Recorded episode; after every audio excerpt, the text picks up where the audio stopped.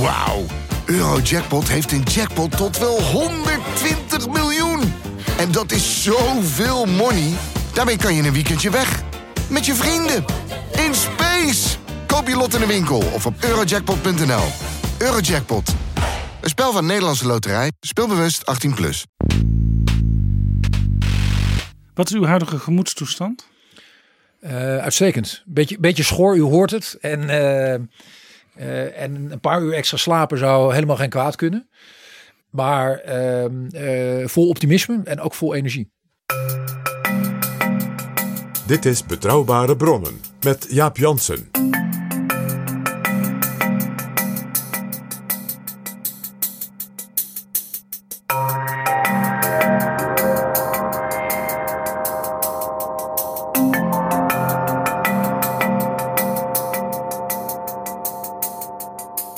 Hallo, welkom in Betrouwbare Bronnen, aflevering 175.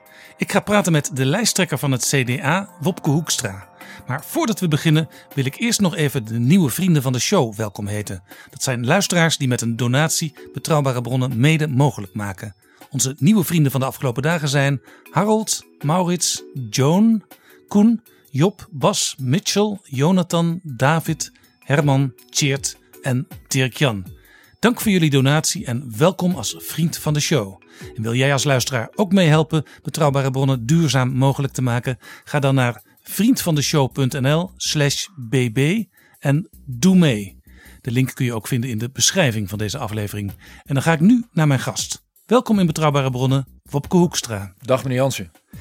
In uw werkkamer thuis hangt een foto van Winston Churchill met zijn bekende bolknak maar ook met een machinegeweer in zijn hand. En elke keer als u daar bent, ziet u die ingelijste foto. Waarom hangt dat daar?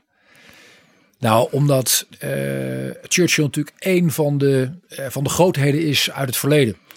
Uh, hij en, en ook FDR, de, de, Roosevelt, toenmalige Amerikaanse president. Ja, daar kan je toch van zeggen dat die in feite de wereld hebben gered. Um, en, en mijn vader was altijd geïnspireerd door hem. Ik ben ook met mijn vader in Londen geweest en toen hebben we daar gekeken naar die vertrekken van Churchill. En toen heeft hij mij uh, deze poster cadeau gedaan. Die kelder waar hij in de oorlog zat. Ja, je, je kon daar langs dat oude bureautje lopen en, en, en nou, natuurlijk allerlei dingen zien. En um, uh, toen hebben we zo'n poster gekocht. En, uh, of heeft hij die aan mij gegeven. en die hangt nu daar. Kinderen vragen wel altijd wie is die meneer met het machinegeweer. Maar eh, dan probeer ik uit te leggen dat het iemand is die, eh, nou, die belangrijke dingen voor de wereld gedaan heeft. Wilt u net als Churchill de wereld redden? Nee, dat is natuurlijk, dat is natuurlijk onvergelijkbaar. De, de, de, de positie van een Nederlandse politicus is onvergelijkbaar met. Van elke politicus in Nederland is onvergelijkbaar met die van uh, de premier van Groot-Brittannië in, uh, in, in die periode, uh, 1940. Maar ook überhaupt um, is wat er, wat, wat er toen op het spel stond uh, is natuurlijk onvergelijkbaar met wat we nu uh, aan problemen hebben. We hebben nu ook problemen. Er zijn allerlei financieel-economische zekerheden die onder druk staan. Er is ook van alles waar je geopolitiek zorgen over kan maken. Hè, dus het is echt geen rustig uh, wereld. Maar ja, dat was natuurlijk toch een, een tijd van, ja, van, van, van echt een clear and present danger. En, en de grootste verschrikkingen in de geschiedenis van de mensheid hebben natuurlijk toen plaatsgevonden. Ja, hij werd overigens niet herkozen hè, toen die zijn wereld gered had. Want nee. na de Tweede Wereldoorlog uh, kwam Labour aan de macht. Ja, op een later moment weer wel. En daar zie je ook in hoe onvoorspelbaar het leven is. En ook hoe onvoorspelbaar het leven van, van politici is. Er, er zijn allerlei mooie biografieën over Churchill. Maar in een van die biografieën staat dat zou hij eh, in, in 38 of in 39 zijn overleden dan was hij op een hele andere manier de geschiedenis ingegaan. Als iemand die uh, van verschillende partijen lid was, uh, die, die vaak verwijten van, van, van opportunisme kreeg. En nu is hij de geschiedenis ingegaan als iemand ja, die juist een enorme rechte rug heeft gehouden op het moment dat alle anderen die rechte rug kwijt waren. Uh, is vrijwel de enige geweest die heeft gezien wat er zich afspeelde in Duitsland en daar ook echt een streep wilde, wilde trekken. En ja, hij, dat is natuurlijk een van de merkwaardigheden. Uh, we kunnen ons nu bijna niet meer voorstellen. Uh, maar in 45 zegt dan na de oorlog, zegt de kiezer, uh, nu is het genoeg. en dan komt hij overigens later, dat is ook weer merkwaardig, komt hij wel weer terug als prime minister. Dit is Betrouwbare Bronnen. Voordat we naar het CDA en de koers van het CDA onder uw jonge leiding, voordat we daarover gaan hebben, eh, wil ik u een paar korte persoonlijke vragen stellen. Eh, welke herinnering is zo belangrijk voor u dat u er nog vaak aan denkt? Uh, vaak aan denk. Ja, er zijn natuurlijk allerlei levendige herinneringen. Uh, er is er één die gaat over nieuwsgierigheid en, en, en, en optimisme en nou, misschien ook wel verlangen. En dat is het moment dat ik nog heel scherp voor de geest heb dat ik als jongetje van 18 uit de trein stapte in Leiden. En je weet dat er een mooie, spannende nieuwe fase gaat beginnen. Maar de studententijd? Je, je hebt eigenlijk ook geen idee. Het is, ja, die, die studie begint dan. Uh, die studententijd begint. Maar het is ook het verlaten van het ouderlijk huis. En het is natuurlijk een tijd vol verwachting. En ja, ik, ik, ik had toch maar half nagedacht over welke studie het moest worden. Uh, minder dan half nagedacht over welke stad het moest worden. Ik was uh, vier jaar eerder één keer in Leiden geweest. in, de, in de tweede van het gymnasium. dus dat was ook een beetje een schot in het donker. Um, en ik moet daar overigens ook vaak aan terugdenken als ik nu met jongeren praat uh, die in diezelfde fase zitten en die gewoon somber op hun kamertje zitten te zoomen. Uh, en die veel van de zekerheden die, die u of jij en ik hadden uh, in die fase van het leven niet meer hebben. Want er was toen gewoon nog een basisbeurs, overigens veel langer dan tegenwoordig. Ehm, het was eigenlijk ja, een zekerheidje dat ik een kamer zou kunnen vinden in Leiden. Ja. Um, en het was ook ja, zeer aannemelijk dat ik niet alleen een baan zou vinden na mijn studie. Maar dat er een vast contract bij zou horen. En dat dat ook weer de mogelijkheden zouden geven om een huur of een koophuis te bemachtigen. Ja. Dus echt wel anders. U, u zegt, ik wist nog niet precies uh, wat ik wilde. Ook nog niet wat u voor werk zou willen gaan doen later? Nee, ik heb uh, aan het einde van de middelbare school heb ik gedacht, ik, ik wil misschien advocaat worden. Of ik wil iets doen in het bedrijfsleven. Zonder dat ik precies wist wat, wat dat dan betekende. En als ik economie zou zijn gaan studeren, dan was die route naar de advocatuur natuurlijk per definitie afgesloten. Dus ik heb toen gedacht, ik ga rechten doen. Want uh, uh, dat, dan hou je opties open. En vrij snel in die studie, uh, die ik overigens hartstikke leuk vond, heb ik wel gedacht, ik wil uh, niet alleen maar het juridische, ik wil verbreden. Dus, dus daarom heb ik later ook nog nou ja, wat, wat andere vakken gedaan. heb ik een latere fase in mijn leven nog een MBA gedaan. En ben ik natuurlijk eigenlijk vooral in het bedrijfsleven werkzaam geweest. Lijkt u op uw moeder? Um, nee, mijn moeder heeft zoveel goede eigenschappen. Dat, uh, of had zoveel goede eigenschappen, dat zou ik niet durven zeggen. En uw vader? Uh, ook die, daar moet ik natuurlijk nu ook van zeggen dat hij vol zit met goede eigenschappen. Je neemt toch altijd wel iets uh, over? Nee, van nee, nee, van, van allebei. Mijn moeder was een, was een buitengewoon hartelijke vrouw, een hele hartelijke, lieve moeder. Um, ja, die, die, die enorm veel tijd en moeite heeft gestoken in, uh, nou ja, in ons, in ons drieën. Uh, mijn vader heb ik natuurlijk in zekere zin veel beter leren kennen. Want uh, mijn moeder is overleden toen ik twintig was. en ik heb hele goede herinneringen aan haar. Maar ik heb natuurlijk met mijn vader nog weer een fase meegemaakt. waarin je ook weer over hele andere dingen praat. Waarin je ook als ja. twee volwassenen praat over wat er in de wereld gebeurt. hoe het is om kinderen te krijgen. Uh, wat je, uh, wat je uh, qua werk wil gaan doen. Dat zijn natuurlijk ja, gesprekken tussen volwassenen. Weliswaar met, een, met natuurlijk nog steeds een leeftijdsverschil van, van een jaar of 6, 27. maar dat soort gesprekken heb ik met mijn moeder natuurlijk nooit gehad. Is er een talent wat u graag gehad had willen hebben? Er zijn allerlei talenten waar, waarvan je natuurlijk denkt, had ik die ook nog maar gehad. Een van de talenten die ehm, mijn ouders heel veel meer hadden dan ik. En overigens ook mijn uh, waar mijn, mijn, mijn zusje en ook, ook, ook vooral mijn broertje erg mee begiftigd zijn. Die zijn allemaal behoorlijk muzikaal. Um, en mijn ouders maakten ook veel muziek toen ik jong was.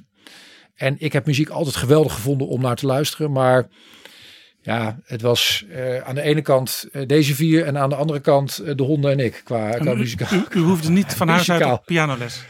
Nee, ik heb op laat dat, dat daar waren mijn ouders die waren daar heel, um, heel ontspannen in. Uh, en ik vond voetballen leuk, uh, hockey leuk, uh, allerlei soorten sport leuk. Dus ze hebben dat, ze hebben wel vaak gevraagd, joh, moet je dat niet eens proberen? Maar dat, ik denk dat ze ook wel zagen, er zit niet heel veel in. En ik ben op, op toen ik jaar 15, 16 was, heb ik nog een paar jaar met buitengewoon weinig succes saxofoon gespeeld.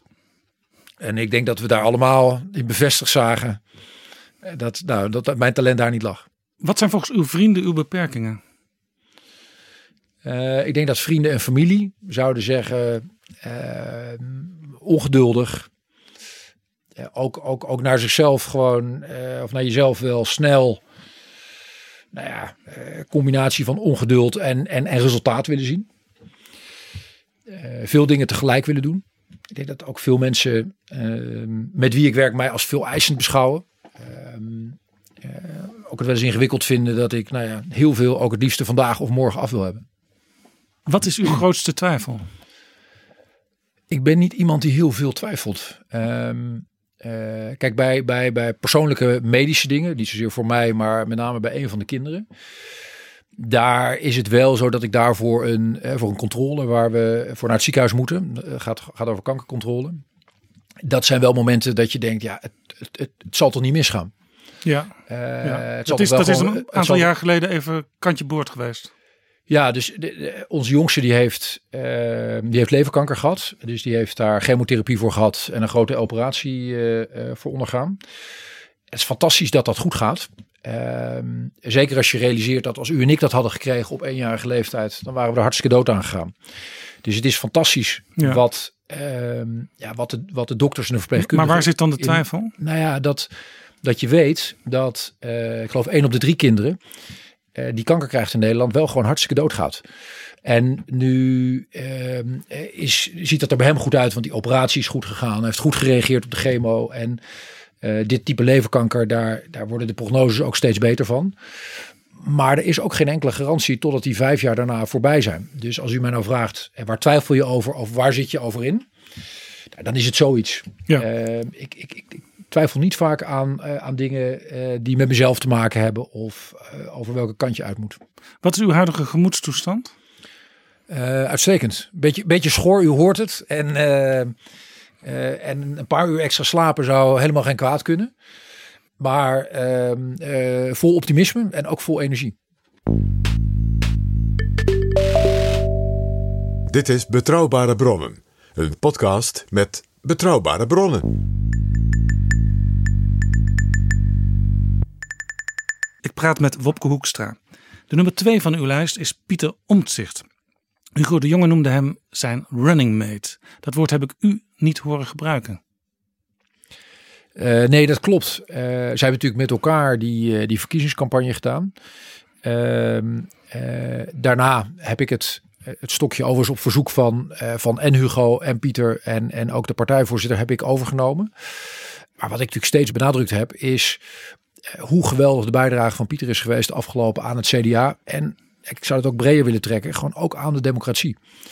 En je zou als, gewoon als inwoner van dit land zou je willen dat er meer Pieter Omtzigt rondliepen in de politiek.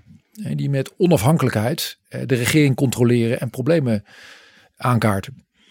En ik heb de afgelopen paar jaar, maar ook al toen hij, in de, hij Tweede Kamerlid was en ik zelf nog Eerste Kamerlid was, heb ik altijd heel nauw met hem samengewerkt.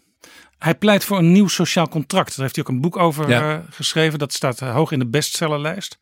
Eh, waar staat dat nieuw sociaal contract in uw verkiezingsprogramma? Nou, dat wemelt ervan. Dat zijn over stukken die Pieter Omtzigt zelf ook geschreven heeft.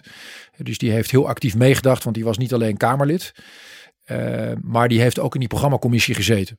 Ja. Dus als je het verkiezingsprogramma eh, naast zijn boek legt, dan zie je dat dingen die gaan over de relatie overheid-burger in allebei heel nadrukkelijk terugkomen. Ja. Natuurlijk in, in nog meer rijkheid in zijn boek, maar eh, zaken zoals begrijpelijke taal, eh, communiceren, eh, meer loketten waar mensen gewoon van vlees en bloed gewoon ontmoet kunnen worden door burgers die een probleem hebben. Zaken die gaan over een belastingombudsman. Eh, regionaal kiesstelsel, heel ander type thema, maar wel ook nou ja, gaand over de relatie in dit geval politiek en, Ja. en, eh, en, en burger. Ja. Dat zijn allemaal thema's waar hij de afgelopen jaren natuurlijk hard mee aan de gang is geweest. En nou ja, die in beide terug te vinden zijn. Ja, maar het, het kernwoord van Pieter Omtzigt, nieuw sociaal contract, dat staat er letterlijk zo niet in, in het programma. Nee, dat, daar ben ik. Ik ben natuurlijk niet bij het schrijven van het programma in alle detail betrokken geweest. Hij heeft dat woord heel vaak gebruikt. En ik kan me voorstellen dat hij eh, daar ook, dat ook specifiek, eh, dat hij het boek onder die vlag wilde uitbrengen. Want dat is ook iets wat bij hem hoort. Ja, en nogmaals, dat programma dat is ruim 100 pagina's, maar dat beslaat dan natuurlijk alle beleidsterreinen. Ja. En eh, het boek gaat echt over het nieuwe sociaal contract. En, en, en legt nog een keer in, ja, met veel meer details en nuances en ideeën uit.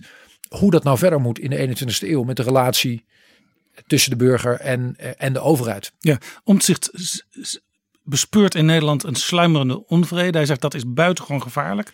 De geschiedenis leert ons dat deze onvrede een voedingsbodem is voor revoluties. Vreest u een revolutie? Nee, ik vrees geen revolutie, maar ik, ik vind wel dat hij gelijk heeft. En wat mij betreft gaat het over twee, eh, twee types onvrede, zou je kunnen zeggen. Het eerste type onvrede gaat echt over de, de relatie burger-overheid, waar we het net over hadden. Het tweede type eh, onzekerheid en ook onvrede gaat over wat ik eerder wel eens de, de fear of falling van de middenklasse heb genoemd. Ja, het gaat nu goed, maar misschien gaat het morgen wel slechter. Ja, en als je dat aan mensen in Nederland vraagt, dan geven ze vaak aan dat ze eigenlijk best tevreden zijn met hun leven nu. Maar dat als ze zich afvragen of veel van de verworvenheden eh, die zij hebben, eh, een vast contract, een eigen huis, eh, een, een, een studie die ze hebben kunnen doen met iets wat, wat lijkt op een basisbeurs, al dat soort zaken, eh, of die verworvenheden er straks ook zijn voor de volgende generatie. En die zorg is er natuurlijk niet voor niks. Die is natuurlijk volslagen terecht, want ik zei net al hoe, ik vertelde net al hoe het was toen ik uit die trein stapte in Leiden. Er, is nu een leenstelsel. Er, is, er zijn een heleboel jongeren die thuis zitten te wachten en die geen kamer kunnen vinden. Of jongeren die op een kamer zitten en die een fase verder zijn en willen gaan samenwonen. Of in ieder geval een studentenkamer willen verlaten en die geen huis kunnen krijgen. Eén op de drie Nederlanders heeft een flexcontract. Dat was 20, 30 jaar geleden volslagen anders. En wat, wat dat doet, is dat dat de onzekerheid voedt bij de middenklasse. Terwijl de geschiedenis nou juist één ding laat zien. Dat Ja. als die middenklasse floreert, als die middenklasse een, een, gewoon een bazaal vertrouwen kan hebben in de toekomst, dan gaat het grosso modo goed met een land.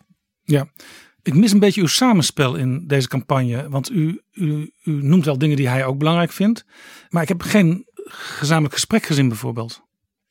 Nee, maar dit- kijk, dat is natuurlijk sowieso het gemankeerde van deze coronatijd. Wie van de, van, de- van de Kamerleden heb ik nou met regelmaat gezien de afgelopen eh, dagen en weken? Nou, ik was net in de Tweede Kamer om, om foto's te maken voor bij een interview. En toen liep ik er één tegen het lijf. Maar eh, verder is, het, ja, is, er, is er contact, eh, vooral via de app. soms bellen met, met, met allerlei mensen. En wat ik ook moet zeggen, wat, wat we allemaal missen, wat Pieter zal missen, wat, wat, wat, wat Mona zal missen, wat we allemaal missen, is gewoon massaal de straat op. Het zijn Ja. juist natuurlijk ook bij uitstek een partij die erop uit wil trekken in een campagne. Hè, die, die, die regionaal gebonden is. Die op alle plekken in het land vrijwilligers heeft. Die, die dingen gaan aanplakken. Met burgers in gesprek zijn. Ja. eh, De markten opgaan. En dat, dat is. Het is heel jammer. Maar dat is er nu gewoon niet bij. Wat wordt na 17 maart de rol van Pieter Omtzigt? Nou, dat vind ik iets om met hem te bespreken. Heeft u vast ik al gedaan? Hem, ik heb hem, ehm, ik heb hem natuurlijk, ik heb vaker heb, heb ik gezegd dat ik, ik echt vind dat hij de beste parlementariër is eh, van Nederland. Maar er zijn ook andere dingen die hij hartstikke goed, hartstikke goed zou kunnen. Ja. We beginnen natuurlijk met de kabinetsformatie. Gaat hij dan met u mee naar de onderhandelingstafel? Nou, hij zal hoe dan ook bij die onderhandeling eh, betrokken zijn. Ja, maar dat was vorig jaar ook al, maar toen ging Pieter Heerma mee met Buma. Ja, maar en, en dat vind ik iets om gewoon met, met het hele team straks te bespreken. Wat is, eh, wie komt in welke rol het beste tot zijn recht? Ehm, waar ik van overtuigd ben, is dat, hij, is dat hij en ik die uitstekende samenwerking ook weer gaan voortzetten in de volgende fase. En ja, op het moment dat we deelnemen aan het kabinet, dan, eh, dan, dan zijn er ook weer hele andere mogelijkheden voor. Maar dat gaat natuurlijk ook over wat hij wil. Hè, dus dat zullen wij gewoon met elkaar bespreken. Ja, maar dat heeft u toch vast al met hem besproken? Nee, wij hebben natuurlijk hebben wij ehm, al veel langer en, en goed contact al ver voordat ik lijsttrekker werd over eh, de koers van het CDA. Waar willen we naartoe? En tegelijkertijd zijn we nu gewoon heel hard met die campagne bezig. Ja, Omtzigt is onlangs door de JOVD, de jonge organisatie van de VVD, uitgeroepen tot liberaal van het jaar. Bent u de volgende liberaal van het jaar? Want veel mensen zien weinig verschil tussen u en Mark Rutte. Nou, dat moet een groot misverstand zijn. Maar als Pieter Omtzigt ehm, die titel heeft gekregen, dan, dan laat het wel zien dat, ehm, dat dat een breed interpreteerbare titel is. Eh, want Pieter is natuurlijk een, echt een CDA in hart en nieren. Zijn hele motivatie, ehm, die komt ook eh, vandaan, als ik het in mijn eigen woorden mag zeggen, van aan de ene kant ehm, gewoon individuele verantwoordelijkheid nemen, dat ook van mensen vragen, maar aan de andere kant wat willen doen voor de samenleving. Eh, er willen zijn voor andere mensen. Daar ook de vraag neerleggen, het appel neerleggen. Kan je ook verantwoordelijkheid nemen voor iets breders dan alleen maar jezelf? Dat is natuurlijk wat hij ook bij uitstek gedaan heeft. En nou ja, dat ken ik die jonge liberalen, dat hebben we willen honoreren, dat begrijp ik heel goed.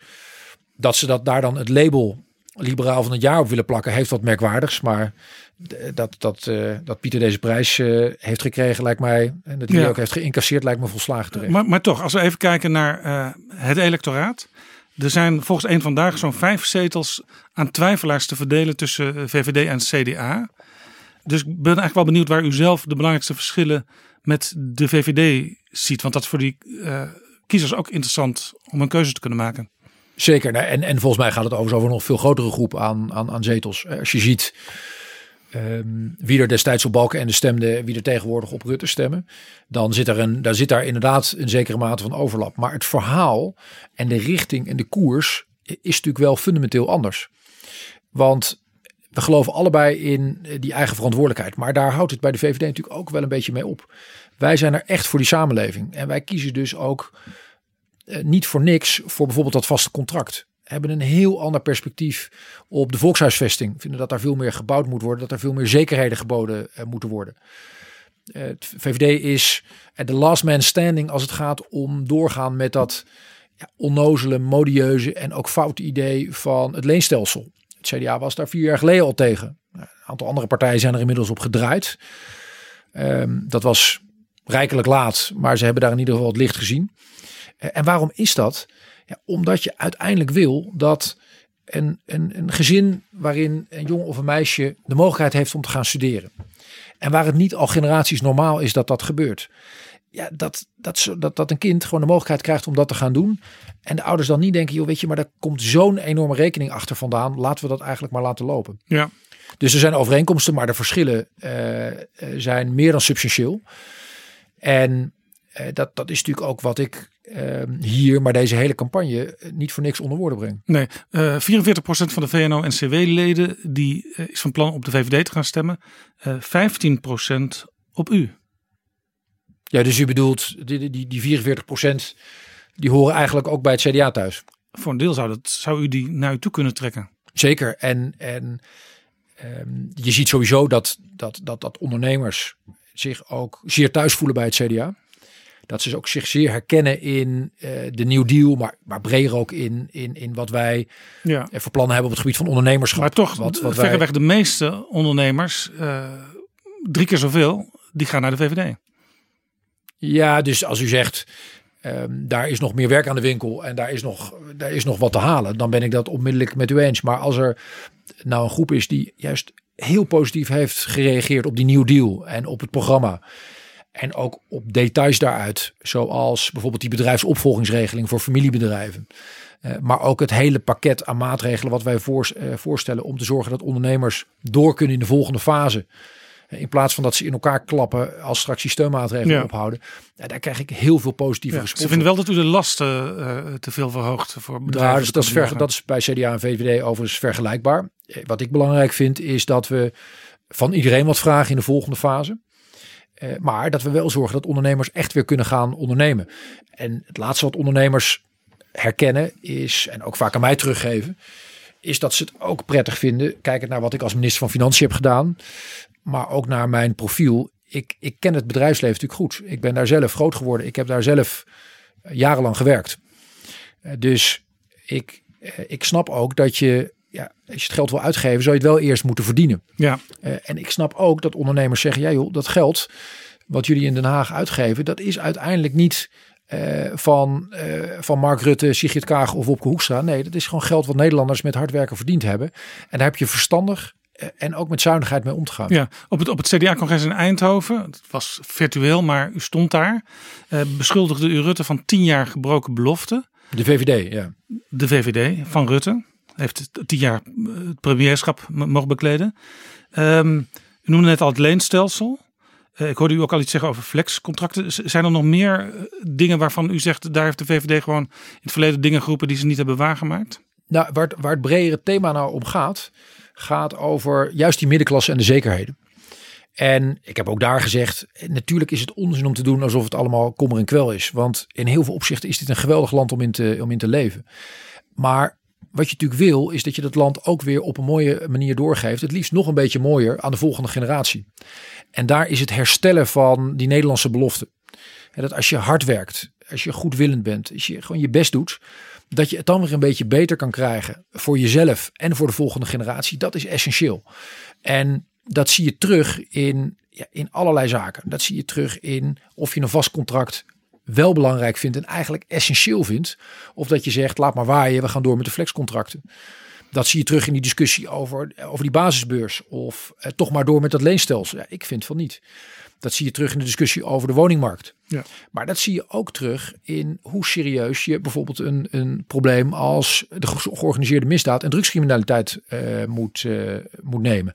Daar staan we overigens dichter bij de VVD dan bij sommige andere partijen. Maar ja, ik, heb, ik kan me nog levendig herinneren. Ik was anderhalf jaar geleden was ik bij mijn Italiaanse collega. En toen ben ik daar ook langs geweest bij wat daar de Guardia di Finanza heet. En dat is, zou je kunnen zeggen, een soort combinatie De van... financiële recherche. Ja, dit is, er zitten elementen van, ehm, van, van, van de Belastingdienst en de fields zijn erbij te vinden. Maar er zijn ook meer, nog meer operationele taken vinden, vinden daar plaats. En men zegt daar gewoon, jullie zijn in Nederland enorm naïef als het gaat Ja. om wat er aan de hand is. Nou hoor ik dat elke verkiezing achter elkaar al, nou misschien wel 25 jaar. Nee, het probleem is juist dat als je nou terugkijkt, er de afgelopen jaren zeker wat aan gebeurd is. Maar dat wij, als je nou kijkt naar de inzet op meer veiligheid in Nederland, dan is die ook heel erg gegaan de afgelopen 10, 15 jaar over meer blauw op straat. En overigens terecht, hè, daar ben ik ook voor. Want dat ging over ook de veiligheid die de burger zelf ervaart. En een winkeldiefstal of eh, een inbraak heeft grote impact op het leven van mensen. Dus het is volslagen terecht dat de politiek daar wat eh, aan gedaan heeft. Maar al die onderzoeken van Feyenoord, van Tops enzovoort, die laten eigenlijk zien dat dit een ijsberg is. Het is voor 90% ligt het onder water, maar het probleem is enorm. Nu zien we dat eh, ook aan de oppervlakte met die martelcontainer, met ehm, eh, schietpartijen, liquidaties op straat, met die verschrikkelijke moord op, op Dirk Wiersum. Allemaal elementen ehm, die te maken hebben met ehm, hoe die georganiseerde misdaad in Nederland. Ik heb een tijd geleden eh, Sander Dekker op bezoek eh, gehad. eh, een van de ministers op justitie. Hij is van de VVD. En hij zegt, hij zegt hetzelfde. Waar zit dan het verschil met de VVD? Nou, dat ehm, wij. ehm, kijk, waar wij het over eens zijn, is dat je gewoon dat je ehm, meer geld moet vrijmaken voor recherche, meer voor, voor wijkagenten. Dat je harder moet straffen. Er zijn wel twee verschillen. Het is bij het CDA wel echt een combinatie van repressie, maar ook preventie. Dus wij willen ook investeren in buurten. En We willen ook zorgen dat jongeren het, het, eh, hun school niet verlaten. Want ja, kijk naar de takkies van deze wereld. eh, maar ook naar die generatie van eh, Cor van Hout, Holleder. In die criminaliteit geldt zoals zo vaak. jong geleerd is oud gedaan. Dus, dus dat is één. Twee, ja, ik begreep nou dat op het laatste VVD-congres... ik geloof 45% of 48% was eigenlijk voor het legaliseren van softdrugs.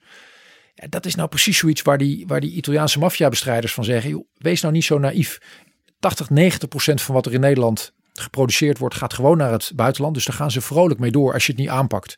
Jullie zijn, je staan echt nog maar aan het begin van gewoon fatsoenlijk informatie uitwisselen tussen verschillende instanties. En jullie straffen, allerlei dingen straffen jullie in lijn met hoe dat in Europa normaal is. Maar juist bij drugscriminaliteit straffen jullie het, het lichtst van Europa. En dus natuurlijk wil tuig uit Mexico of uit Italië of waar dan ook vandaan wil hier zijn. Want je komt er gewoon makkelijk Ja, vanaf. ik heb u eerder horen zeggen, het roer moet om. Als je het roer omgooit, dan kom je op een hele andere plek terecht dan waar je eerst naar op weg was. Mag ik het zo samenvatten dat de plek waar we samen met Utrecht komen, eh, vergeleken met die plek van de VVD, eh tikkeltje socialer is en zonder softdrugs? Eh, zeker socialer. Zeker met meer oog voor zekerheden. Eh, ook met een heel goed oog voor wat nou een sterke en eerlijke economie is.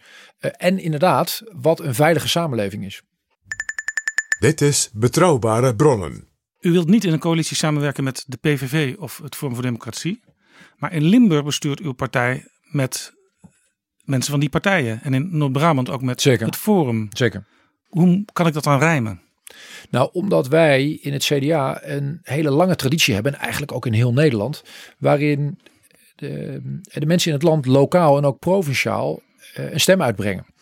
En zeker in onze partij is er ook ruimte om daar eigen keuzes in te maken. Is het dan geen principiële kwestie voor het CDA? Nee, het is een, ik, wat, ik, wat ik principieel vind, en dat gaat over de rechtsstaat. En ik vind dat eh, partijen waar het, het CDA mee regeert, dat die de rechtsstaat moeten respecteren. Dat is overigens ook de reden geweest dat ik jaren geleden in 2010 um, tegen samenwerken met de, met de PVV heb gestemd. Uh, want ik, ik, ik vind dat we de zorgen van veel van, uh, nou, dat van alle kiezers, maar ook van de PVV-kiezers, moeten we buitengewoon serieus nemen. Want ja. degene die zich zorgen maar maken. in Limburg over, en in Brabant hebben we toch ook een rechtsstaat? Zeker, maar, maar om, om die even af te maken. Um, terecht zijn er zorgen over migratie, over integratie, over de, de, de verloedering van wijken. Dus daar moeten, we echt, daar moeten we echt wat aan doen. En daar heeft de politiek gewoon te lang te weinig aandacht voor gehad. Um, maar ik vind, ik zie ook het programma nu weer van de PVV. Ja, dat, dat met, met in de ene hand de, de, de rechtsstaat en in de andere hand dat, dat partijprogramma. Ja, dan zie je dat je twee dingen eh, eh, in handen hebt die niet met elkaar in, in, in, in evenwicht en in balans brengen. Nee, ik hoor, u verwijzen, ik hoor u verwijzen naar uh, Limburg-Brabant. Uh, daar besluiten de mensen van het CDA het uh, samen. En daar bemoei ik me niet mee. Als u daar had gezeten in, in Limburg of in Brabant, wat had u dan gedaan of geadviseerd? Dat, dat kan ik niet uh, beoordelen, want daarvoor ken ik de lokale context onvoldoende. Ook daar hebben, hebben de lokale CDA's, weet ik, hebben echt een heel scherp oog uh, voor de rechtsstaat. Maar het gaat natuurlijk. Maar die is daar een... minder broos blijkbaar. Nee, maar, die, maar, maar dat, daar gaat het natuurlijk uh, vaak ook over andere thematiek. want en we weten allemaal dat heel veel zaken waar de gemeente over gaan en, en ook waar provincies over gaan, zijn specifieke beleidsterreinen. Uh, het gaat ook vaak over, zeker lokaal, over praktische zaken. Ja. Dus ja, daar gaat het niet over um, dingen die, die, die gaan over de, de landelijke nee, wetten. De over wet provinciale wegen van, en bedrijventerreinen kun je het nog wel eens worden. Ja, dat is in ieder geval wat anders dan of je vindt um, dat je de islam moet verbieden. He, dat, dat is natuurlijk iets, dat is natuurlijk een, een soort discussie die in de nationale politiek thuis hoort. Ja, en waarbij, waarvan ik echt denk, dat, hoe, hoe, hoe kan je nou doen alsof dat verenigbaar is met artikel 1 ja. van de grondwet? Thierry Baudet die presenteert zich nu in filmpjes op basis van de ervaring in Brabant als betrouwbare bestuurspartner. Ja, maar ik ga niet over de profilering van Thierry Baudet. Dus dat, dat, dat, dat is elke partij is dat uh, en elke partijleider is dat zo goed recht om zich te profileren ja. zoals hij of zij wil. Maar de meeste kiezers zal het niet ontgaan zijn dat er zeker in rechtsstatelijk opzicht uh, echt een heleboel vraagtekens bij te zetten zijn. Ja, kunt u dat nog even iets nader invullen? Waar zit precies het rechtsstatelijke probleem met een partij als de PVV, met een partij als Vorm voor Democratie? Ja, neem, neem nou die partijprogramma's en neem ook de uitlatingen die daarbij horen. Het is, het is ja, voor mij glashelder dat als, je, dat als je zegt dat je een religie wil verbieden. En dat je dat op geen enkele manier in overeenstemming kan brengen met wat niet voor niks artikel 1 van de grondwet is. Ja. He, dat zegt, alle die zich in Nederland bevinden worden in gelijke gevallen gelijk behandeld. Hij zegt de islam is geen religie, dat is een en, ideologie. En daarna, da, dat, dat artikel bestaat uit twee zinnen. Die, uh, die tweede zin die gaat over discriminatie. Er worden allerlei begrippen genoemd. Ras, geslacht, levensovertuiging, uh, politieke gezinten uh, en, en, um, en religie staat er ook bij. Dus, en dat is natuurlijk niet voor niks. Dus ja, je kan Kijk, je kan, uh, het, is, het, is, terecht dat er, dat er grote zorgen zijn, um, bij overigens breed in het politieke spectrum over, spectrum, over de politieke islam. Uh, en over zaken zoals de sharia. Maar dat neemt niet weg dat uh, iedereen in Nederland wel ehm, de vrijheid heeft om het geloof aan te hangen wat, hij of, wat, wat hem of haar goed dunkt. Ja, in uw verkiezingsprogramma pleit u voor het verbieden van antidemocratische partijen. Wanneer is een partij antidemocratisch? Nou, dat ook weer als we hier kijken. Ik ben natuurlijk bij veel van die kennis die, uh, die, die is buitengewoon gedateerd. Uh, en voor een deel ook weer uit het hoofd ge, ge, gecijpeld. Maar ik ben van huis uit jurist. En ik weet dat dat uiteindelijk niet aan mij is om dat te beoordelen. Dat is aan een rechter. ja. Nee, maar goed, maar, als partij vind je het belangrijk. Dus dan, dan zou je het ook in ieder geval uh, in abstracte mate kunnen, kunnen omschrijven. Ja, nou ja, kijk, wat, kijk een, een partij die, um, uh, die zich actief verzet tegen de democratie, die zich actief verzet tegen de rechtsstaat. Um, die, die, die de, stel eens dat er een partij in Nederland zou zijn. Dat is bij mijn weten niet het geval. Maar stel dat er een partij zou zijn en die zegt: Ik wil de, de, de, de parlementaire democratie wil ik omverwerpen. ik wil er een. Um, uh, ik, ik, ik wil naar een, naar een autocratisch geleid land. Ja, mag ik een citaat van Thierry Baudet voorleggen? Gedaan op een bijeenkomst van zijn jongeren in Nieuwspoort. Het allerbeste zou zijn als wij absolute heersers zijn. In het parlementarisme kun je geen grote beleidswijzigingen doorvoeren. Ja, ja het behoeft geen betoog dat, dat, uh, dat ik het daarmee oneens ben. Maar uh, weet u, ik zit hier om het uh, verhaal van het CDA te vertellen. Als ik ja. de, um, de teksten van andere lijsttrekkers en, en, en, en daar is Baudet bepaald geen uitzondering op. Als ik die elke dag zou moeten becommentariëren, dan. Ja. nee, maar ik, ik zoek, ik zoek naar het moment waar aan de orde zou kunnen komen dat een partij misschien in aanmerking zou kunnen komen voor dat predicaat antidemocratisch. Ja, maar, maar weet u dat Um, dat is... misschien, misschien kan ik toch even helpen. Want nee, maar ik, ik kan u ook helpen. Baudet dat, dat is... is... nu in het nieuws door antisemitische ja. uitspraken. De PVV heeft geen leden. Kun je ook al vragen of dat uh, democratisch is. Zij verzetten zich uh, ja, heel erg tegen wel... een bevolkingsgroep. Ja, maar, maar kijk, er is weinig waar, waar, waar mijn bloed zo van gaat koken als van, van, van antisemitisme. Um, maar voor de goede orde, ik vind dat als je, um, als je uh, antidemocratische partijen wil verbieden, dan moet je dat eerst vormgeven in de wet. Want dat is namelijk een, dus niet, dat is ook weer terecht dat je daar een hele hoge lat voor aanlegt. En vervolgens is het aan een rechter. Uh, ik vind dat de PVV maar één lid heeft. Vind ik ook merkwaardig. Vind ik ook niet goed. Maar dat is wel wat anders uh, dan waar, wij, waar u en ik het nu over hebben. Ja, Want u en ik hebben dat betekent niet dat je de parlementaire democratie omver wil hebben. Er zijn, eh, dat, er zijn natuurlijk ook in de geschiedenis zijn er partijen die echt hebben geprobeerd de, de democratie om, uh, omver te werpen. En, en naar een naar een eenpartijstaat uh, of naar gewoon naar een, uh, naar een antidemocratisch stelsel toe te werken. Dat is natuurlijk wel iets fundamenteel anders. Ja, ik neem aan, want het staat in uw verkiezingsprogramma, uh, dat u dit ook mee gaat nemen naar de kabinetsformatie. Dit voorstel om een wet in te gaan dienen om ja, antidemocratische partijen te verbieden. Je kunt ervan uitgaan dat alles wat in het programma staat en wat zich leent voor wetgeving, dat ik dat onder de arm zal meenemen. En er zijn ook dingen die zich niet lenen voor wetgeving, dus die zal je op een andere manier moeten regelen. Eh, maar vanzelfsprekend, je, je, je, je probeert natuurlijk bij informatie, probeer je zoveel mogelijk van je eigen gedachtegoed, probeer je in een verkiezingsprogramma te krijgen, probeer je anderen van te overtuigen. En daar zou je natuurlijk ook moeten zoeken naar gemeenschappelijke grond. Ja. Ander onderwerp. Wat is volgens u de identiteit van het CDA? En ik ga u een citaat voorleggen. Is dat de behoudende conservatieve koers die de afgelopen jaren het landelijk CDA kenmerkte? Is dat het barmhartige CDA van de kinderpardon-voorstanders? Is dat het duurzame conservatisme in Limburg? Is dat het CDA van de boeren? Of is dat de multiculturele diversiteit van menig CDA-afdeling in de Randstad? Nou, Weet u trouwens van wie deze vraag komt? Eh, u heeft, u heeft zoveel verschillende dingen opgenoemd waar, waar, waar allemaal wel dingen in zitten die me aanspreken. Uh, dat het... De vraag komt overigens van Chris van Dam. Vorig jaar heeft hij die in een uh, essay uh, opgeschreven. Chris van Dam, CDA-Kamerlid. Ja, het is, het is een mooie vraag, maar het is ook typisch zo'n soort vraag waar een eendimensionaal antwoord niet volstaat.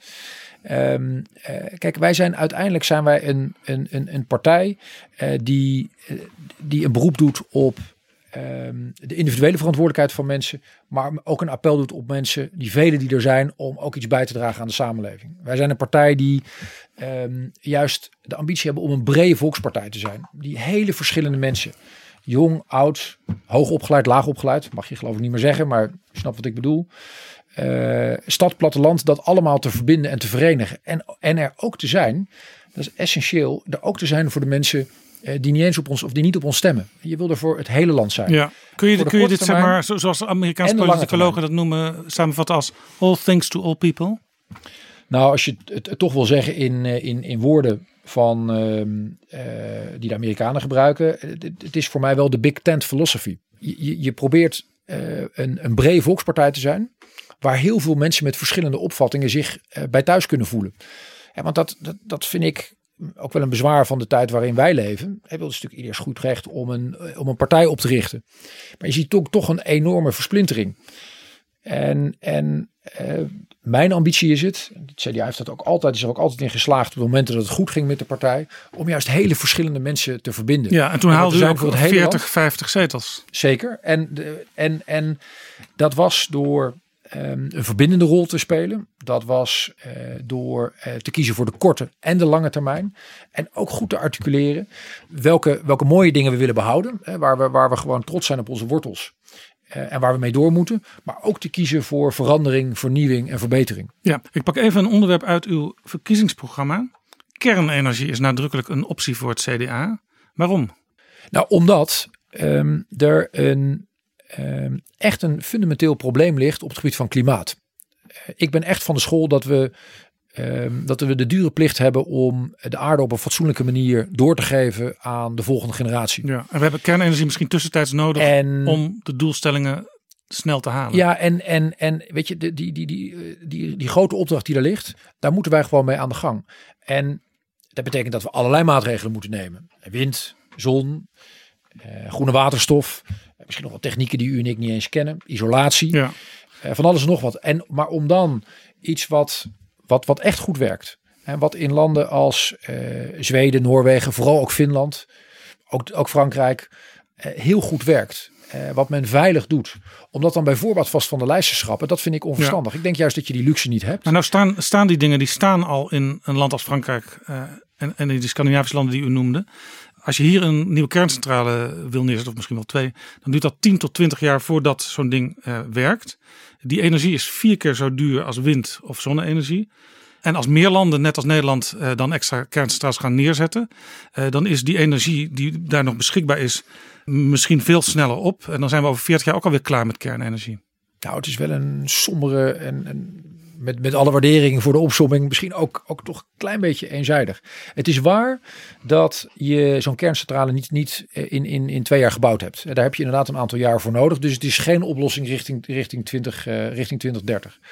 Het is niet zo dat dat per definitie duurder ehm, eh, hoeft te zijn dan alle andere oplossingen. Ja, het vraagt een hele grote eh, initiële investering. Maar in die vergelijking met eh, bijvoorbeeld zon eh, wordt vaak niet meegenomen hoeveel ruimte dat beslaat. Je moet je voorstellen dat als je een kerncentrale zou neerzetten, dan beslaat het geloof ik tussen de 8 en 10 voetbalvelden. Ja. Kunnen we ons ook wel voorstellen. Je zet zo'n ding neer, Ja. je hebt wat ruimte daaromheen nodig. Dus dat het misschien je- vier keer zo duur is, dat moet je daartegen afwegen. De, nou, ik vind sowieso dat je moet, als je die vergelijking maakt, moet je bijvoorbeeld meenemen. Je hebt, je hebt dus, ik geloof, dus die tussen de 8 en 10 voetbalvelden heb je nodig voor die kerncentrale. Ik geloof dat je duizenden voetbalvelden nodig hebt als je dat eh, aan zonneweiders ehm, zou, ehm, eh, als je dat met zonneweiders zou willen oplossen. De, gewoon dezelfde mate van, van energie. Dus eh, je moet, er, je moet zorgen voor een eerlijke vergelijking. Ik ben sowieso van de school dat ik, dat, ik- dat ik echt niet vind dat ik echt vind dat je niet moet doen alsof kernenergie eh, de enige oplossing is. Nee. Waar, en- waar, waar liggen die voetbalvelden trouwens? Waar wilt u die kerncentrale neerzetten? Nou, ik vind dat je dat altijd in samenspraak moet doen met de regio. Dus Ja. ik vond daar ook. Dus als Groningen zegt, kom maar hier, dan Nee, ik, kan het ik in vond dat, Groningen. ik, ik vond wat, wat Rutte heeft dat later gecorrigeerd, Ja. maar wat hij daar zei was, was echt ongelukkig. Ja. Zeker als je ziet wat daar natuurlijk de afgelopen eh, jaren en decennia heeft plaatsgevonden. Ehm, dat moet je in samenspraak doen met een regio. Ehm, maar ik vind, ik vind dat als je nou misschien, klimaat- misschien wil Brabant wel, want Als je- Democratie is ervoor. als je, als je nou dat klimaatprobleem echt serieus neemt. En je weet gewoon dat daar een hele grote opgave ligt. Waarbij je op allerlei terreinen wat moet doen. En dan vind ik dat je ook deze optie serieus moet onderzoeken. En, en, en als het even kan, eh, daar ook, ook een paar van die kerncentrales zou moeten willen bouwen.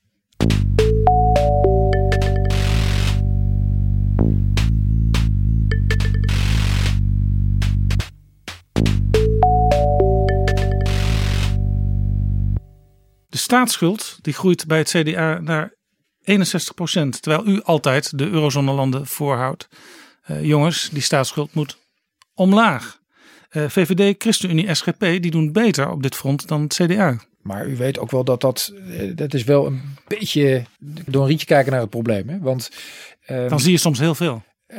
Ja, maar je, je, je ziet nou juist niet de lange termijn in het hele verhaal. Kijk, wat ik in Europa altijd heb gezegd en ook nog steeds vind, is op de eerste plaats dat in een crisis van dit formaat, dit type regelingen, dat je die tijdelijk moet opschorten. Ik geloof dat ik de eerste minister van Financiën was. eh, en zeker de eerste noordelijke minister van Financiën, als u het zo wil zeggen, die gezegd heeft in het Nederlandse parlement, Ja. maar ook in de Eurogroep. Want u zegt eigenlijk, het zou, het zou oliedom zijn die- om nu die regels zo strikt te handhaven. Sterker nog, ik heb gezegd dat ze ook dit jaar niet zouden moeten gelden. Eh, en misschien ook wel volgend jaar nog niet. Dus dat is één. Het tweede is, weet je, het maakt echt niet uit of je van 60 naar 61 of van 61 naar 62 procent gaat. Dan vergaat de wereld niet. Eh, het, is een, het is een eikpunt wat helpt eh, in de discussie over wat houdbare overheidsfinanciën zijn.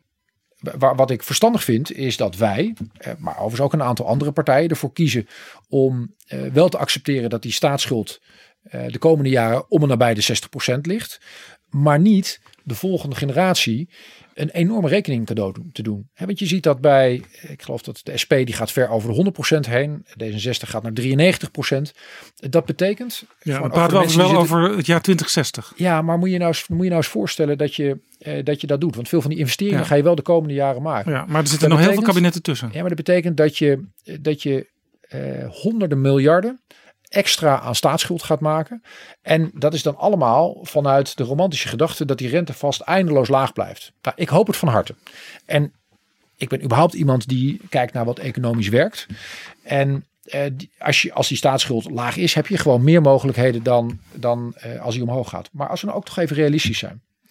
Wat leert nou corona ons? Corona laat zien dat ook onverwachte, onwaarschijnlijke dingen wel degelijk kunnen gebeuren en dan soms een enorme impact hebben. En we hebben inmiddels gezien in het afgelopen half jaar, staatsschuld in Amerika is nog steeds laag, maar is de afgelopen half jaar is hij wel verdubbeld. En er zijn in een internationale pers, u houdt hier ook goed bij, zijn er al wekenlang verhalen die gaan over inflatie. En over hoe dat verder moet. En wat ik daarmee wil zeggen is, er is dus geen garantie eh, dat het per definitie mooi weer blijft. En dat betekent dat ik vind dat je ook aan de solide kant moet blijven zitten. Eh, dat je daar de volgende generatie ook zelf in moet laten kiezen. Ja. Uh, in plaats van ze een onfatsoenlijk cadeau te geven. Nou heeft u zelf een Nationaal Groeifonds uh, ingesteld in het uh, zittende kabinet. Zeker. en u stelt zelfs voor om dat te gaan verdubbelen. Maar ik begrijp dat dat pas echt aan de orde is na deze kabinetsperiode. Maar het, de grap van dat groeifonds was toch dat je met de lage rentestand die we nu hebben, om en nabij de 0%, dat je heel makkelijk als overheid kunt lenen en dat geld dan weer kunt investeren. U zegt net, we weten helemaal niet hoe het in de nabije toekomst gaat met dingen als de rentestand. Nee, het is, het is breder. Dus, bezondigt u zich daar nu zelf niet aan dan? Nee, nee. En het is, het is ook van een volstrekt ander formaat. Want je hebt het in het geval van het groeifonds, heb je het uh, over een bedrag van pak een, pak een bij 20 miljard. Verspreid over vier jaar. We hebben het, als je kijkt naar die en dat dan verdubbelen, 40 miljard. En, en als je kijkt naar die staatsschuld, Ehm, dan heb je het over, eh, in, de, in de gevallen van in ieder geval D66 en de SP, heb je het over honderden miljarden. Honderden miljarden die je eh, extra wil uitgeven. En je weet in de politiek bovendien één ding zeker. dat als je, een, dat, dat als je de, de kraan op die manier openzet, ja, dat, dat, dat, dat echt niet alleen maar naar verstandige onderwerpen ja, bij D66 gaat. zeggen ze dat wij gaan dat uh, vooral ook in meer onderwijs en onderzoek investeren.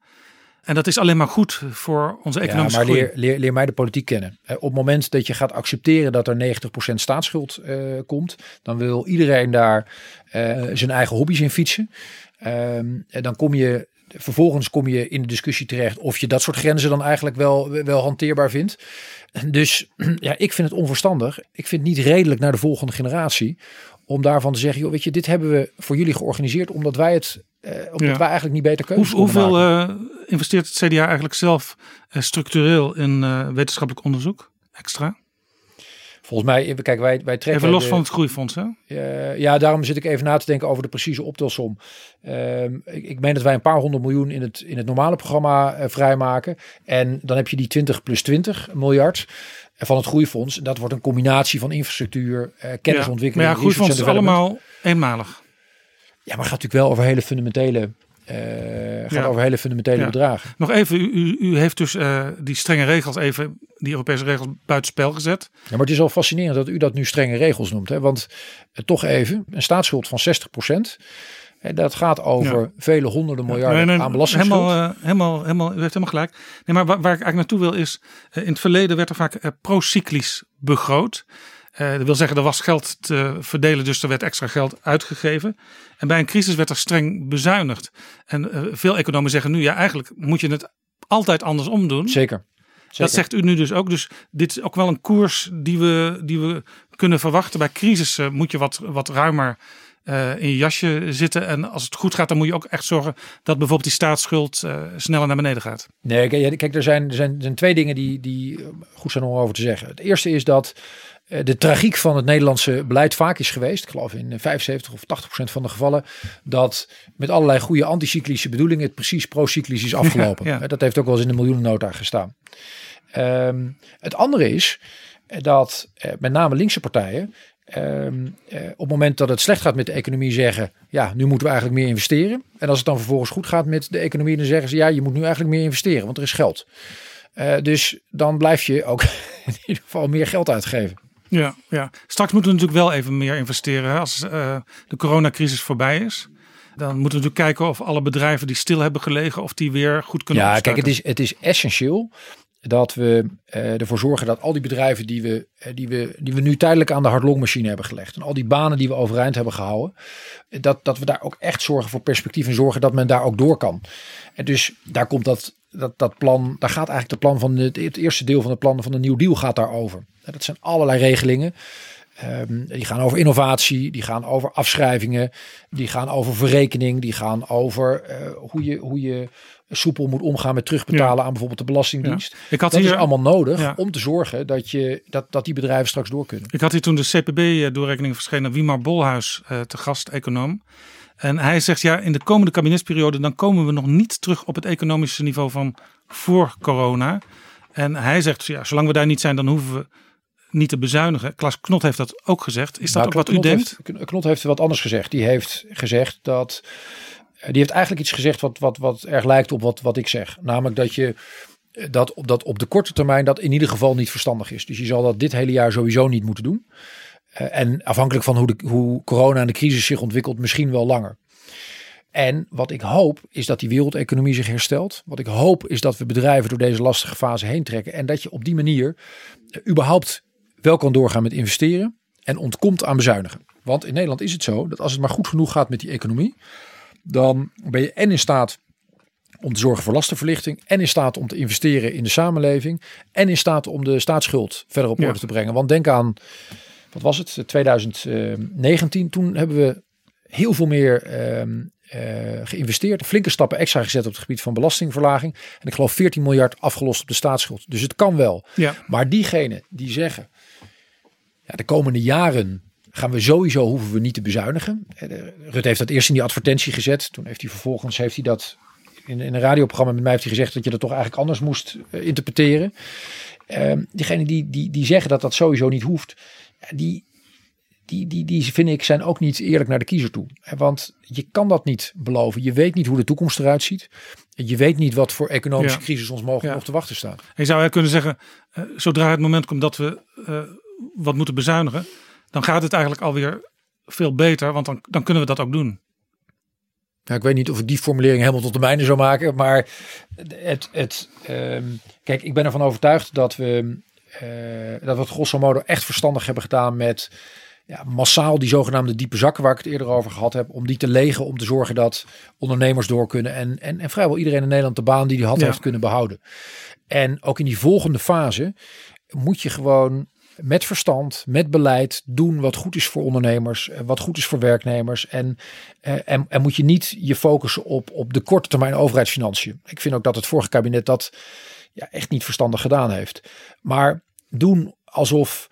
Uh, heeft, heeft Dijsselbloem met zijn kabinet toen, Rutte ook, uh, zich te veel gefocust op de cijfertjes, de centen? Ik, ik vind dat in dat kabinet uh, men voor, voor korte termijn belangen, er zijn ook verstandige dingen gebeurd, maar voor korte termijn belangen er soms onverstandige keuzes zijn gemaakt. Laat ik één voorbeeld noemen. Men heeft daar heel rigoureus bezuinigd op een hele kleine kostenpost. Uh, als je naar de hele rijksbegroting kijkt, de IVD. Daar is 40% uitgesloopt. Nou, dat betekent dat je allerlei onderzoekslijnen uh, doorknipt. Allerlei mensen, allerlei informanten afstoot. En wat gebeurde er vervolgens bij de formatie? Nou, laten we investeren in, in, in de IVD dan kan je de boel weer opnieuw opbouwen. En, en daar heb je echt meer een lange termijn perspectief nodig. Uh, ja. de politiek sowieso ja. baat bij. Ja, dus soms om... is de politiek pennywise en pound foolish. Ja, en sowieso is, kijk, ik vind niet alleen belangrijk dat politici vertellen hoe het wel moet, dat ze met perspectief komen, dat ze met visie komen, maar in de politiek gaat het ook wel heel vaak over deze dag en deze week.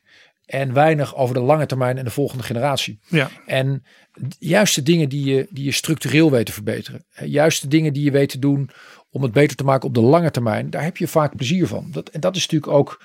We moeten zien hoe het straks gaat uitwerken. Maar dat is natuurlijk ook een van de grondgedachten geweest. Bij dat groeifonds van, van Wiebes en van mij. Doe nou iets. Zoek nou de juiste onderwerpen uit. eh, kijk wat werkt ook in het buitenland. Maak daar geld voor vrij. Vervuil het niet met allerlei politieke hobby's. Ja. Ehm, eh, maar als je daarin slaagt om dat te doen, ja, dan verdien je daar ook weer je brood mee eh, voor de volgende generatie. Wanneer krijgen we trouwens de eerste projecten uit dat eh Wopke Wiebes Fonds te zien? Wan- Wanneer gaat het beginnen? Er zijn dus een eerste ehm, tranche aan, aan projecten ingeleverd. En de commissie is bezig met die eerste tranche aan trajecten nu te beoordelen. Dus dat, dat zal er- ergens de komende weken, maanden zijn. Ik, ik heb daar niet recent het net over opgehaald. Ook al niet, omdat ik vind dat eh, met hoe we het nu georganiseerd hebben, je juist experts wil laten beoordelen welke projecten werken. En ik echt onverstandig vind om daar je als politiek aan de voorkant voortdurend tegenaan te bemoeien. Ja, u heeft de afgelopen weken veel over u heen gekregen over wat bleek uit de doorrekening van het CPB dat u de WW, de werkloosheidsuitkering, wil verhogen, maar ook verkorten tot Nou, juist jaar. niet, juist niet over die doorrekening. Ehm, Nou ja, daar bleek uit wat we niet helemaal goed in uw programma konden lezen, want daar stond één zinnetje, maar wat, er, wat erachter zat, dat kon je daar niet lezen. nee, maar kijk, de, was het maar gegaan over die doorrekening. Want kijk, ik vind dat, ehm, laat ik beginnen met te zeggen dat ik dat eh, hele genuanceerde rapport van die commissie Borslap, ehm, dat ik dat verstandig vind. Ja. Waarom? Ja, omdat dit een grote sociale kwestie is. Omdat je dolgraag wil dat meer mensen in Nederland een vast contract krijgen. Hadden we het net ook al over. Ehm, dat je mensen sneller aan een, eh, aan een baan helpt eh, als ze aan de kant zijn komen te staan. Dus Borslap zegt in alle nuance. Doe nou een aantal dingen en ga niet aan cherrypicking doen uit dat mandje. Ja, Borslap is uitgebreid ook bij mij op bezoek geweest. En, Zegt dat- eh, hij heeft daar hetzelfde zoals hij het gezegd. vertelde, dat was, was volstrekt logisch. Ja, volstrekt logisch. Dat is, ook, dat is ook hoe wij het willen. En wat natuurlijk, kijk, wat, wat, eh, wat ik ongelukkig vond aan hoe dat vorige week in de media is gekomen, is natuurlijk gesuggereerd, ook, ook, ook, ook, ook door deze en gene, alsof wij daar op stel en sprong iets volstrekt onredelijk zouden willen doen in de crisis. Ja, daar is geen sprake van. In die doorrekening staat nou juist dat dit geldt vanaf 2025. Ja. Ehm, Hoe kan het dan? Want er staat ook een besparing hè, van 600 miljoen in de CPB-doorrekening. Maar als het pas na deze kabinetsperiode komt, ziet u- dan kan het toch u- niet al, nu al bespaard worden? Jawel, en die ziet u ook staan in, in 2025. En je ziet dat wij, ik geloof 400 miljoen investeren in, ehm, eh, in scholing. Je Ja. ziet dat, ja, ik hoorde u in het FD zeggen 700 miljoen, maar dat, dat kon ik in de doorrekening niet terugvinden. Nee, het is een combinatie van een aantal dingen. Dus het is 400 miljoen gaat er naar scholing. Ik geloof dat er eh, 100 miljoen gaat eh, naar werkne- werkgevers die eh, mensen die bijvoorbeeld ernstig ziek zijn weer in dienst nemen. Dan gaat 200 miljoen gaat er naar beschutte werkplekken. Eh, ik geloof dat we, of, of 300 miljoen zelfs, eh, wil ik even vanaf zijn. Gaat in ieder geval over 20.000 beschutte werkplekken, waarvan wij vinden dat ze moeten terugkomen. En dat zijn allemaal hele verstandige, juist sociale dingen. Ja, Terecht zei u net ook, dat is een, dat is een, het is een sociaal programma. En de ironie is natuurlijk dat dat, dat rapport van Borslap, dat blinkt nou juist uit in nuance. En dat laat juist zien dat je moet gaan voor het oplossen van, van die arbeidsmarktproblemen. Dat je moet kiezen voor meer zekerheid. En, en echt, kijk naar veel van de landen om ons heen. Die hebben een kortere WW. Zelfs een kortere WW Ja. vaak dan, dan die wij als CDA voorstellen. En wij zeggen bovendien, is ook verloren gegaan in de, in de discussie. Maak nou dat eerste WW-jaar royaler. Ja. Nu is die WW 70%. Bij ons wordt die 90, 80, Ja, het, 75. het CDA is ook wel eh, vaak, eh afficheert zich als de partij van eh, het polderen, hè, het sociaal overleg. Zeker. Nou is toen de WW naar twee jaar werd teruggebracht door de politiek gezegd. De sociale partners mogen er onderling in de cao's een jaar extra bij afspreken. En bijvoorbeeld het CNV, niet onbekend als, als CDA, zegt ja, wat Hoekstra nu zegt, dat is toch wel heel, heel kort door de bocht allemaal.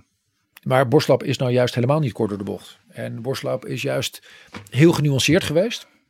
Heeft zelf gewezen op, eh, dames en heren, probeer de verleiding te weerstaan om aan cherrypicking te doen. En het kan ook geen verrassing zijn, want ehm Heerma, maar ook anderen van het CDA hebben bij herhaling de afgelopen jaren gezegd, wij moeten met dat rapport aan de gang in de volle breedte. Er zijn ook allerlei andere politieke partijen. Kijk, de interviews en de handelingen er maar op na. Die hebben er geweldige woorden over gesproken. En vervolgens is de politiek begonnen met wat de politiek te vaak doet. Ja. Namelijk om de eh, hete brei heen Dit is ook een van de dingen die u, de VVD, Ja, ik vind, ik vind dat, de, ik vind dat de, de beide liberale partijen, hè, die, ehm, die lopen weg van, van echt wat doen aan dat vaste contract. En eh, vervolgens zijn, zijn, zijn eh, de, de linkse partijen, die, die, eh, die zijn hier moreel verontwaardigd over wat juist een, ja, een heel genuanceerd verhaal van Borslap is. We gaan tot slot even naar de kabinetsformatie.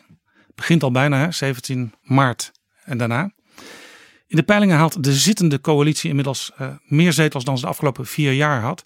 Is wat u betreft deze combinatie uh, de meest logische straks? Ik vind deze combinatie een optie. Maar ik vind dat je ook moet kijken wat, um, wat andere partijen, zoals bijvoorbeeld de Partij van de Arbeid uh, of de SP, uh, nog kunnen brengen. En wat voor mij belangrijk is, is dat we zometeen op financieel-economisch terrein terugzien dat de middenklasse erop vooruit gaat. Dat we het op een verstandige manier doen uh, richting ondernemers en die kunnen laten, echt kunnen weer kunnen laten ondernemen. Uh, en dat we het op een fatsoenlijke manier doen uh, met de staatsschuld. Dat is het economische pakket zou je kunnen zeggen. En ik vind het echt van wezenlijk belang dat we wat doen aan de strijd met de georganiseerde misdaad. En dan ben ik terug helemaal bij het begin. Dat we in de relatie burger-overheid ook dingen fundamenteel beter gaan doen. Ja. En als we het daarover eens kunnen worden. En natuurlijk nog over allerlei andere dingen. Want anders gaat u mij vragen. Ja, maar wat wil je nou met klimaat, met onderwijs? Um, als, als we daar, als we dat weten te realiseren. Um, en, en sommige van die partijen die nu niet in de coalitie zitten, daar ook toe bereid zouden zijn. Ja, dan wil ik ook met hen in gesprek. Ja. U wilt premier worden. De vorige CDA-premier Jan-Peter Balkenende die werd het uit het niets. U praat regelmatig met hem. Wat is zijn belangrijkste advies aan u geweest? Wat heeft u in uw oren geknoopt? Nee, ik heb hem toevallig gisteren nog gesproken. Ik heb al, al, heel lang veel en goed contact met hem. Overigens ook met, met, met, met Dries van Acht, op wie ik zeer gesteld ben. Uh, op met Ruud Lubbers toen die nog leefde. Um, en zij hebben mij allerlei verstandige adviezen uh, gegeven. Uh, inhoudelijk, Um, uh, over ook vooral jezelf blijven. Over gewoon ook ontspannen omgaan met, ja, met toch de wonderenwereld van de politiek. Ja. Zeker, zeker Lubbers sprak ik natuurlijk ook in een fase dat ik nog. Lubbers was kamer, altijd aan het werk. in, in de fase dat ik gewoon nog ja, Eerste Kamer. Maar die was als premier altijd aan het werk. Um, ja, wat ik dan verder in, in, in, gewoon in de vertrouwelijkheid met hem bespreek. Dat is zelfs niet voor betrouwbare ja. bronnen. Dank u wel voor dit gesprek. Dank u wel.